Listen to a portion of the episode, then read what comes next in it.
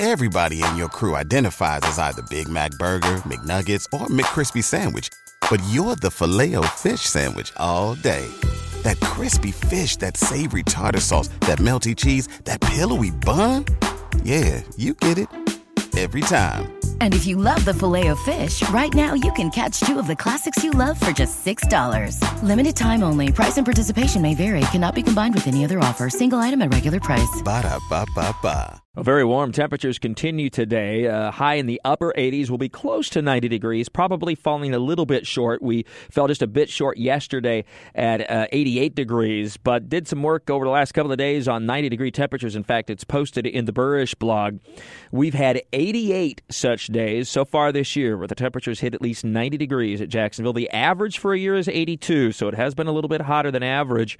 Uh, the breakdown I have in the Buresh blog, but we've had four 90 degree days this month, and we only typically have one in October. Now, there is some light at the end of the tunnel when it comes to this heat. I always say we need to wait to Halloween anyway, but the latest that we've ever had a 90 degree temperature in Jacksonville is October 27th.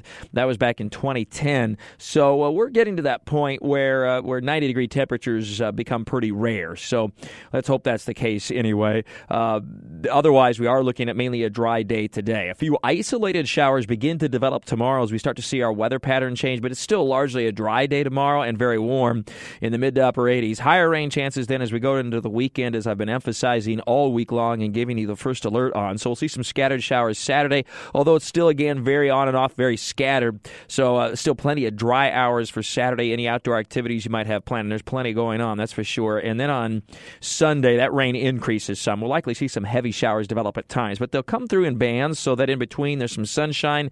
It'll be quite warm and humid. So for the Jags game, that's a 4:05 kickoff. If you can't make it to the game, it is on Fox 30 but you're looking at a warm a warm kickoff. Temperature will, will be in the 80s. The humidity will be around 60 to 70 percent, so it'll be quite uncomfortable. And there may still be a few showers, although the tendency should be for that rain to shift a little bit more inland, more to the west as we go through the late afternoon and evening. So with any luck, some of those showers or the majority of those showers may be west of Everbank Field by kickoff. Now sunset's a little bit before 7 p.m., so uh, parts of the second half will be under the cover of darkness, which helps out from a temperature standpoint.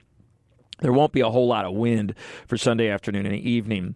Uh, does look like we're in for some cooler temperatures next week. The shower chances continue into Monday, and then we may not get out of the upper 70s for highs by the middle of next week, so that'll be a nice little change.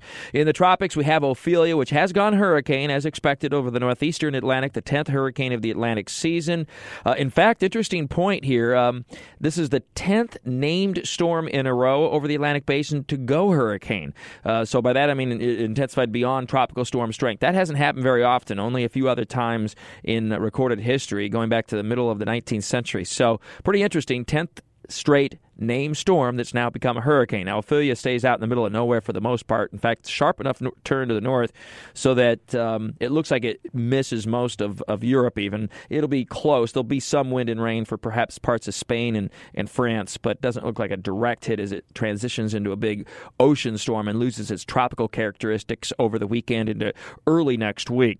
Still tracking the Bahamian wave, too, a, a wave of low pressure and a surface trough near the Bahamas. It's westbound, but looks like that's going to stay relatively weak. It is part of the reason, though, that our showers will increase over the weekend. And I mentioned the Buresh blog posting about the 90 degree days this year. I've also posted in there the billion dollar weather disasters so far this year in the lower 48, and it's quite stunning. There have been 15 of them, which is tied now for the most of any year, and we still have a few months to go, of course. Uh, the tied with 2011, which was a big tornado year, uh, and this does not include the uh, numbers so far, the wildfires that have occurred that have ravaged parts of California the last couple of days. That's again in the Buresh blog, WOKV.com and ActionNewsJax.com. Have a great day and stay cool with all your weather all the time. I'm Chief Meteorologist Mike Buresh from the CBS 47 and Fox 30 Action News Jax First Alert Weather Center for News 1045 WOKV.